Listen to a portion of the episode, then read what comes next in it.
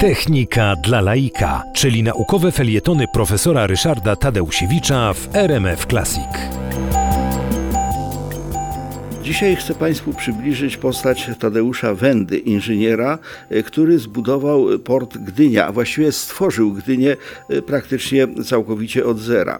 Tadeusz Wenda e, ukończył Cesarski Uniwersytet Warszawski, tak się to wtedy pod zaborami nazywało, a potem pracował i studiował w Korpusie Inżynierów Komunikacji w Petersburgu. Były to czasy oczywiście zaboru rosyjskiego.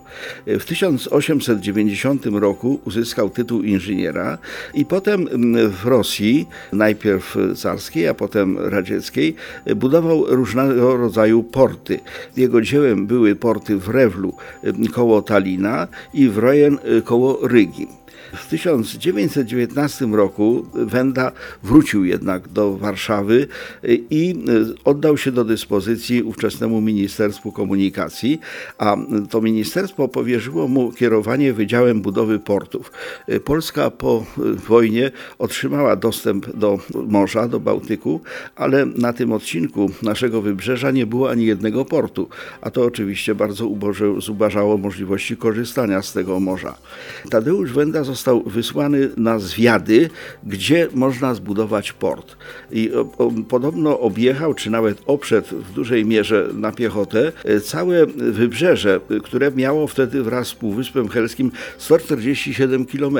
Szukał wszędzie i wybrał miejsce, e, gdzie obecnie istnieje miasto Gdynia, a była tam mała rybacka wioska.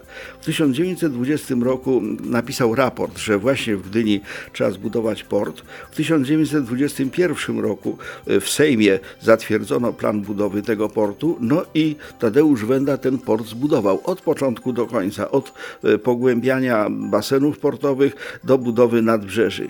Ale jak to zwykle w Polsce bywa, jego sukces e, spowodował, że go znielubiono i w 1933 roku nawet nie zaproszono go na uroczyste poświęcenie tego portu. Ale obecnie Gdynia wystawiła pomnik Tadeusza Wendy i jest to pomnik inżyniera, jeden z nielicznych takich pomników.